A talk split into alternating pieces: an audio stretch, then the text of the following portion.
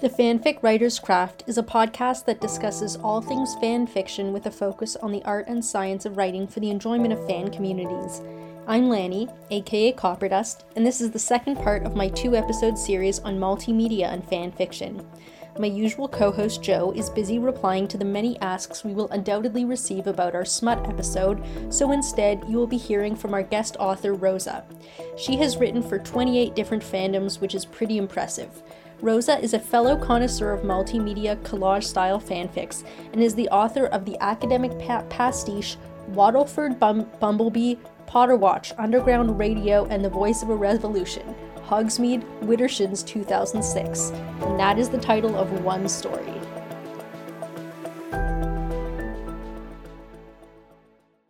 So, Rosa, why don't you kind of introduce yourself and tell us a little bit about who you are and and the work you do and how you came to fandom. Thank you so much for having me. Um, I've been a part of fandom one way or another since I was probably around 10 years old, looking up Harry Potter and Lord of the Rings fiction. Even before fanfiction.net was a really big thing, I think, and it was just all these random scattered individual websites. Um, and I'm not particularly prolific. I probably produce about one thing a year and cycle through fandoms entirely at random. I've probably done the most work in Naruto fandom, which is unfortunate in retrospect. Um, but also on and off dabbling in Harry Potter and Marvel and things like that. Um, doing a little bit of fan art, all of that kind of stuff. Um, one thing that I found really interesting about your profile on AO3 is that um, compared to me, a person who's written like many stories for like one fandom, you seem to have written like one story for every fandom, but then many different ones. So are you kind of a like a breadth person? Um, I think I mean, I have acts I have absolutely been sucked into different fandoms to a probably obsessive level at various points in the past, but mostly I'm lazy and also don't have a lot of time. And with those two things combined, I only end up creating something if I'm sort of desperate to see it and can't find it. Um, meaning as I've I've sort of cycled through random interests in the past, um, especially oh Mo Dao Zu Shi is another one. Mm-hmm. Just once in a while, something will grab hold and say, "Hey, you haven't found this thing yet. I guess you've got to make it." And I very begrudgingly do so, and that happens about once a year. I find it really interesting um, the way you've said that because so many people that I've spoken to, including Jo, who's normally my co host, and some of the other people I've interviewed, have all said the same thing, which is I looked everywhere for this thing, and it was only when I made sure that it didn't exist that I wrote it, but I actually just wanted to read it and not have to be the person to write it. So um, it's funny because that's that seems to be what everyone says. It's you know kind of a last option once you've absolutely ensured that you can't possibly find it anywhere. Um, so the particular story Absolutely, that I yeah.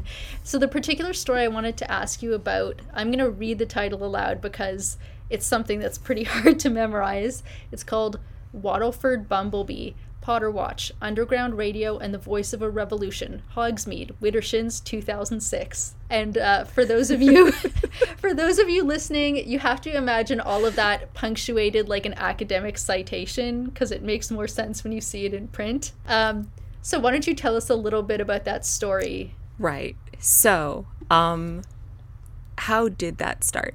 Okay. I think technically that fic started when I was about 12 years old and I read this book um, called The Year of Secret Assignments by mm-hmm. Jaclyn Moriarty. And it's this YA book that's all told in, you know, letters and text messages and all this sort of epistolary outsider perspective type thing.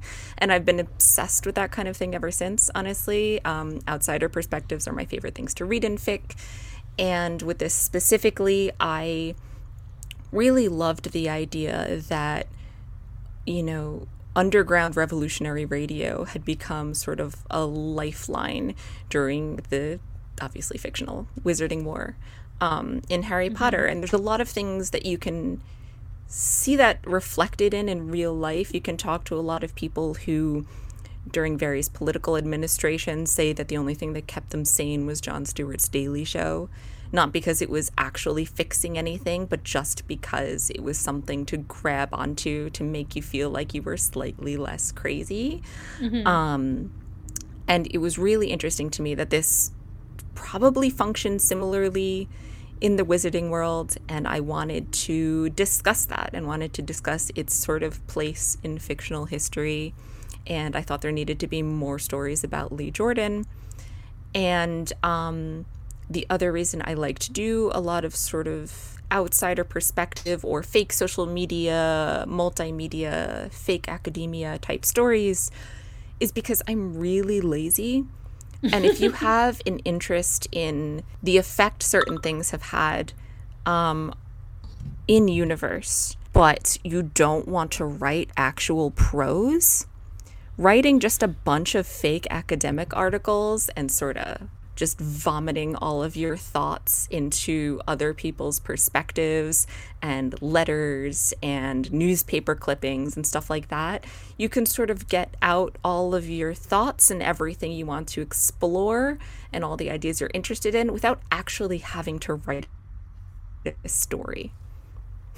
I mean, to me, that to me, I would say it is a story but it's not um, it's not told in, in kind of a straightforward narrative sense. Um, it's you know it's not mm, told from fair, from fair like enough. a singular perspective it's told from like a collection of sort of anonymous voices like a kind of greek chorus um, telling you the story of the war in bits and pieces um, i think that i first found this story online at the time that i was still in university so i think to me like i got a a special kick out of it because I was having to read so many dry academic articles that were super boring. And it was it was kind of fun to see that like dry academic language but also about something kind of silly and kind of fun. Um, and with all the with all the like footnotes and citations um, it was just kind of like a fun escape for me from like real academic articles. Um, and it was also just like super That different. is fantastic to hear yeah it's it's I also I would say just as an addendum to that, honestly, because I obviously going through university had to write a huge amount of essays and now that you bring that up, it might be me exercising some of that angst in a more fun cathartic sort of way after being forced to write so many citations myself over the years. Yeah, like there was a time when I remembered like off the top of my head how to do an APA citation like without having to check the style guide because I was doing it 10 times a day. Like I don't remember anymore because yep. I, I don't have to do it anymore. The great thing about teaching elementary school is the resources you give to the kids. Like it doesn't matter. You can plagiarize them, you can copy them, you don't have to attribute anything. Like as long as you're doing the job, like nobody's out there to prove that the resources you're giving them are original or whatever, which is like which is really great when you need to make a slideshow in a hurry. Um, yeah.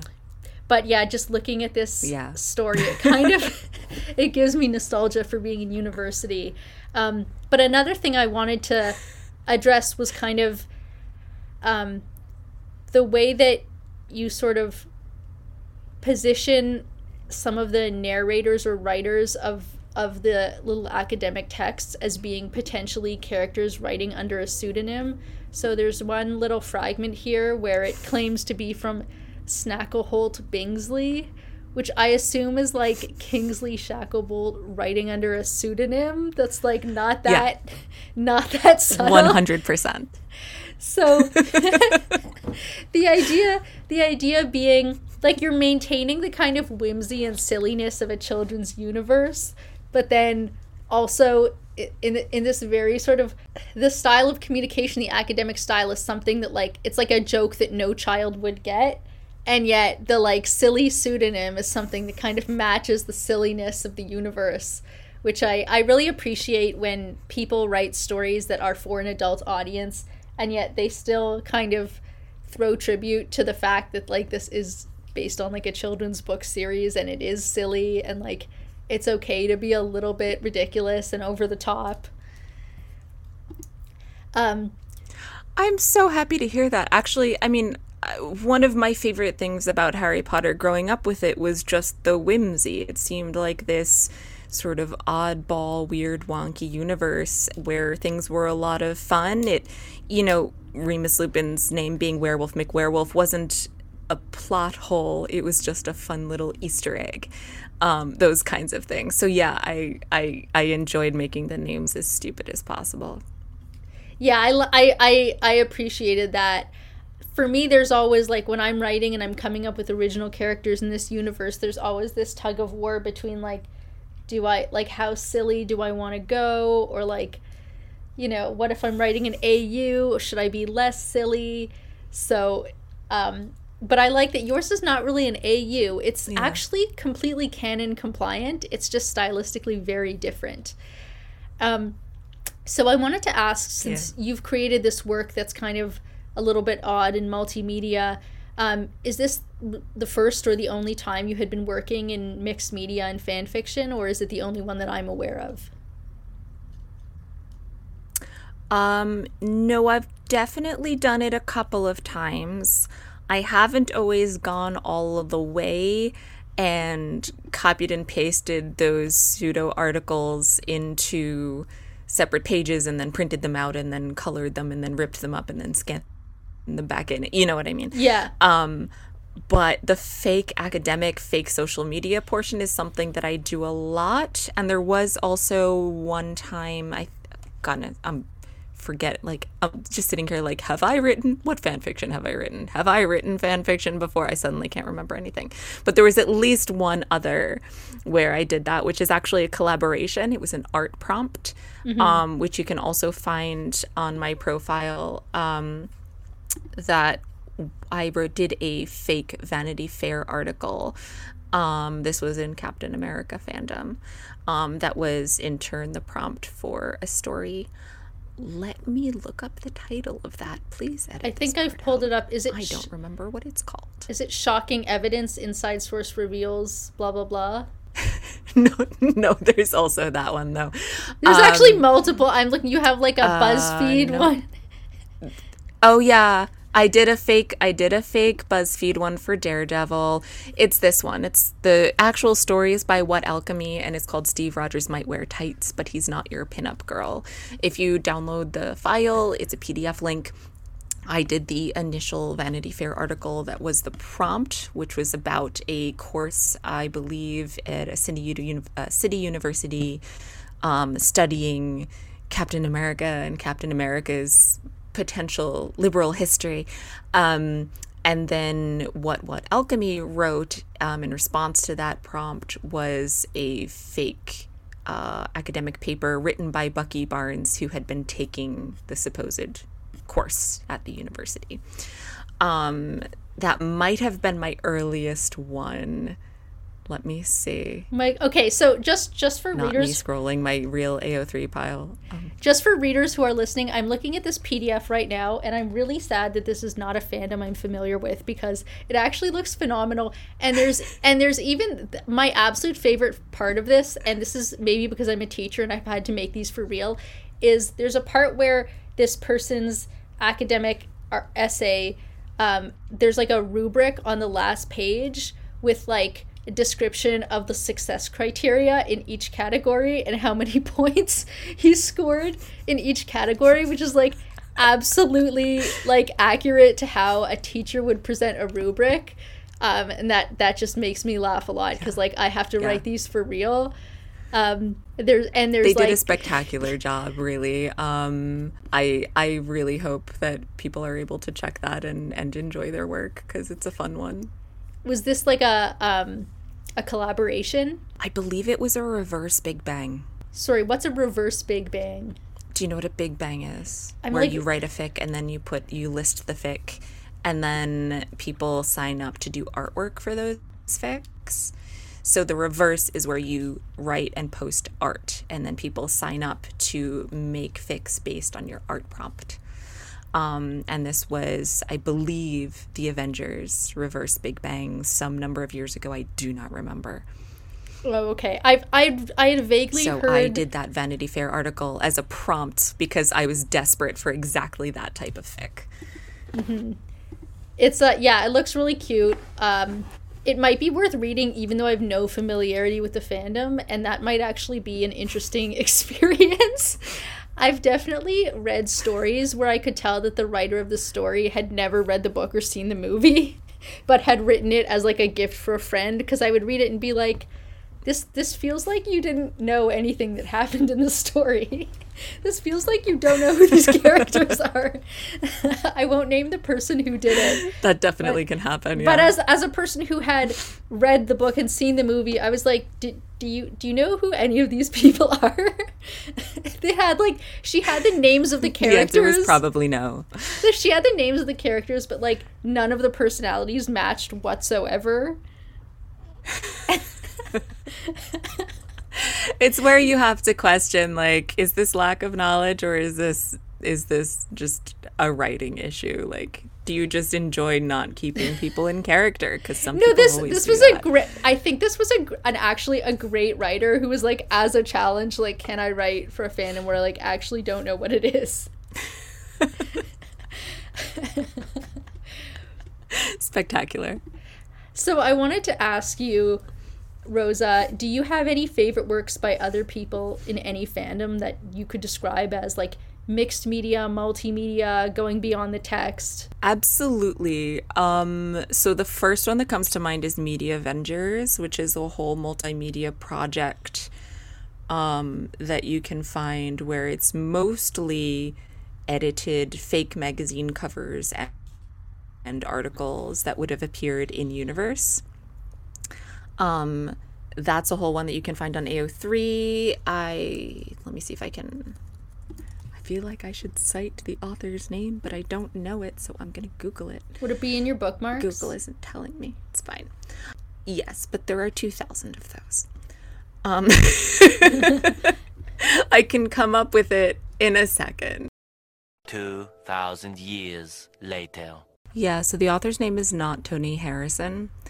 Um, and this was a whole massive project that is on AO3. I've also found it on Tumblr. It's just various articles and magazine and newspaper clippings and things like that that would have appeared in the universe. Um, and it's a lot of fun. And I've always enjoyed reading that one. I also enjoy um, just sometimes coming across, there's a lot of these on Tumblr, especially, but mm-hmm. I love in universe memes like things that would take place if the X-Men were real or in Gotham City or something like that where people are just posting fake memes that actual residents of this like atrociously besieged city that's just full of like, like what would they be tweeting? capes and nonsense what would they be tweeting? Mm-hmm. what would they be posting on their social media? All that kind of stuff. I love it. It's that outsider perspective like mixed media nonsense. Just i i eat it up. I love it so much.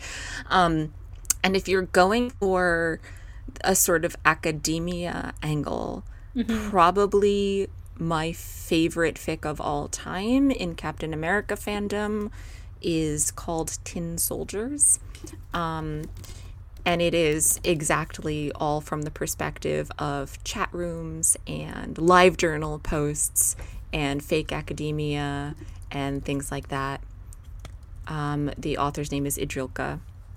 Mm-hmm. And I think that's just a really spectacular example of the kind of thing that we've been talking about. And I've gone on to do a whole bunch of stuff that's nowhere near as good or as fleshed out, but I really enjoy that type of thing. So, probably my most recent stuff has mostly been that kind of thing. I did one of those for Spider Man, a fake BuzzFeed article for Daredevil, as we mm-hmm. discussed, just that kind of stuff. So, I've been looking through this story, and um, one thing it reminds me of is a book of poetry I bought, uh, original poetry called uh, Bird Lover's Backyard um, I think her the poet's name is Thalia Macmillan. Is it M- Macmillan? So hold on. One eternity later. Thalia Field. Okay, yeah. So Bird Lover's Backyard by Thalia mm. Field mm. is a book of poetry I bought like maybe 12 years ago. And um, the poems all t- put together share themes of being about kind of interactions between people and nature in urban environments but the different chapters, the different poems are sort of formatted differently. So one of the poems looks like a printout of a message board where people are giving each other tips on how to get rid of fire ants in their garden um, with like different sort of home remedies for fire ants and it just it literally looks like a message board including some people are better at spelling than others like some people are you know in all lowercase other people have really like use all caps when they get excited. Um, some of the other poems look like um, excerpts from an academic article on Konrad Lorenz, who was um, the kind of uh, German scientists who discovered like ducks imprinting. Um, and ducks imprinted on him, and he was a mother to mm. ducks, but he was also a Nazi sympathizer. So we're not getting too close with him. Oh, um, very good. By which I mean very bad. So a- anyway, anyway, so Thalia Field, like each one of her poems, some of them look more traditionally like a poem, but some of them, if you didn't know it was a poem, you'd be like, "This is a printout from the internet." Um, the other thing that it reminds me of is um, some of some of my favorite accidental poetry is like I love to go on YouTube and look up my favorite oldies songs because inevitably, whatever oldies song you click on then you scroll down and read the comments, and every baby boomer is like, I love this song so much. Like, this is the song that was playing when I was getting my induction physical for Vietnam, and I remember I was listening to MacArthur Park when they when they told me I had bone spurs and I wouldn't have to go. There's I went through this whole thing last night with the song MacArthur Park, which is someone oh left the cake God. out in the rain, and like four different Vietnam vets being like, I remember I was lying in a hospital bed in Long Binh after I had been shot, and I was listening to this on the radio and crying. I have a whole story. Amazing. Called, I have Amazing. a story called Check the Spindle, which is pretty long. It's still in development, and the whole sort of genesis of it was a, a comment left on a YouTube video of an old song from a 1960s British children's television show where one person was reflecting on their childhood in northern England and watching that TV show in the mornings. And I just love that YouTube comment so much that this whole story, which is going to be 30 plus thousand words, just kind of grew out of that comment. Oh, so bless you. Thank you to that person. And I even stole I stole some of the memories of her childhood. Like she mentioned sprinkling sugar bar sugar onto rhubarb on a baking pan as a child, and I was like, man, I love that detail so Ooh. much. It's mine now.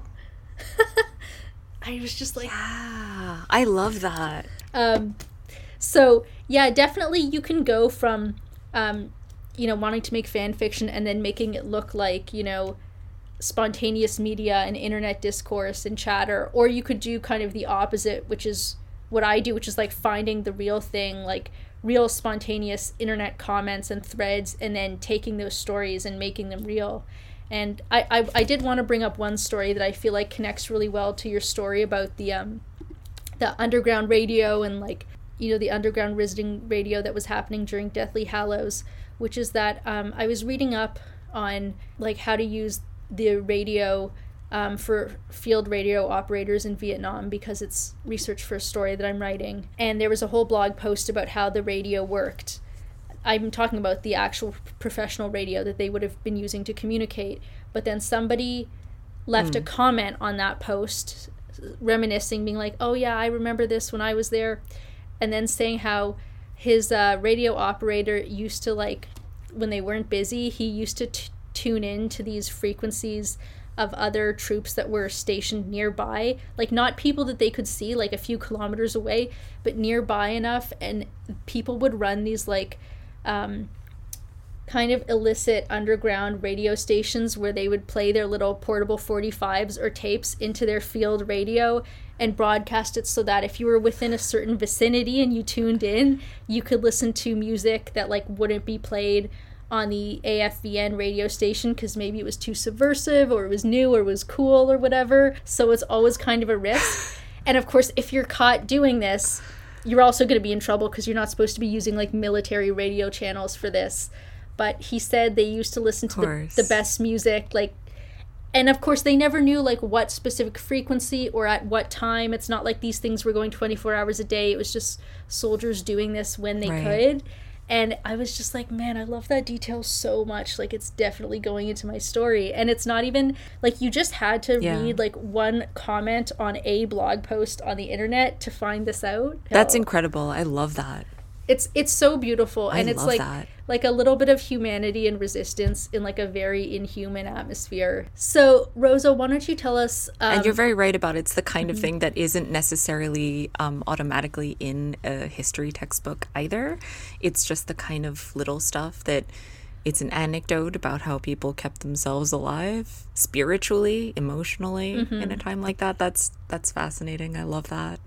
Yeah. I love that. And maybe it's in a book somewhere, but I wouldn't have known to look it up. I don't I wouldn't know which book it might be in. Maybe it didn't make it into a book. Who knows how many people were involved in doing this, but some some people were. I was doing I, I did one story set back in the in the 40s cuz it was it was a Captain America fic and I didn't do any research for it I just wrote down a bunch of stuff I remembered my grandpa telling me because he was um Irish American growing up in Brooklyn in the 30s mm-hmm. and I just took all of his experiences and directly transplanted them. And one of the things I always think about was that they would go to the movie theater because it was the only place that had air conditioning. Mm-hmm. And it was cheap. You would just pay once to get in. You'd pay a few cents and you could spend the whole day sitting in the movie theater just mm-hmm. To be in the air conditioning because it was the only place that had any from like dawn till dusk um, when you were a kid. And that's the kind of thing I just, it's that same type of thing where it's just this little family anecdote that you don't really see written down anywhere. But my God, that was how people lived. Of course they did stuff like that. Like, of course it makes sense, but you wouldn't think of it unless you'd heard of it. Yeah, and one day, you know, as people who were kids during like the early Wild West days of the internet, when everything was sketchy and shady and everybody lied about their identity all the time, we'll be telling stories about, you know, the things that we used to do. Okay, I have one more story. This one is not my story, but it's something I heard. So, um, in in the attempt to make the internet more kid friendly and appropriate for children and this does have to do with fan fiction so i'm going to keep it in in here um, in the attempt to make some sort of kid friendly appropriate clean um, chat room there's these like special I, they're like kin- amazon type kindles for kids where kids can read children's books and also i think post reviews.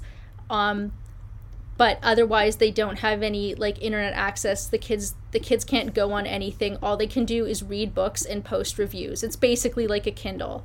Um, very limited internet access. But kids being what they are there was apparently this um, kids series about like warrior cats like some like bizarre sci-fi they're cats but they go into battle and whatever but the, the kids' only means of communicating with each other online was through the book reviews on Amazon. so they did they did this this whole like RP like extended RP kind of collaborative LARP thing posted through the reviews on this like special kids only Amazon website because that was like the only free access to like a chat room that they had. So this this book series that didn't even have that many fans would have like 8,000 reviews on it, but each review is just like the next post in the Kid Warrior Cat RP. and I'm just like, that's that's Amazing. be- That's No notes. That's beautiful. Spectacular. I hope I'm Yeah. gonna. I hope I'll have kids who do that. Like honestly, that's beautiful. Yeah. That's very like hashtag life finds a way. you know? Exactly. Yeah. definitely, and definitely the very like that's the sort of thing that made me want to be like a teacher who works with kids. Absolutely. Absolutely.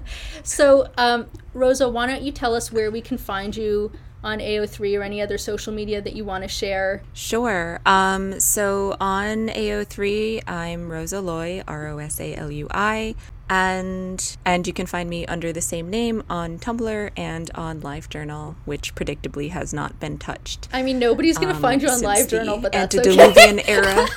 But it um it sure does exist. It's it's like a, a mausoleum to my past fandom activities. You know when when uh, when Ukraine got invaded, I hurried to back up my live journal to Dreamwidth before we lost access to it forever. Because I was like, this is like six years of my childhood about to be gone because Vladimir Putin wanted Crimea. Yeah. It's like nobody told me in 2007. it's, you know what? Live Journal had its day as a shining beacon of fandom and uh, deserves that respect as the dust just like tumbles like a tumbleweed rolls past the screen.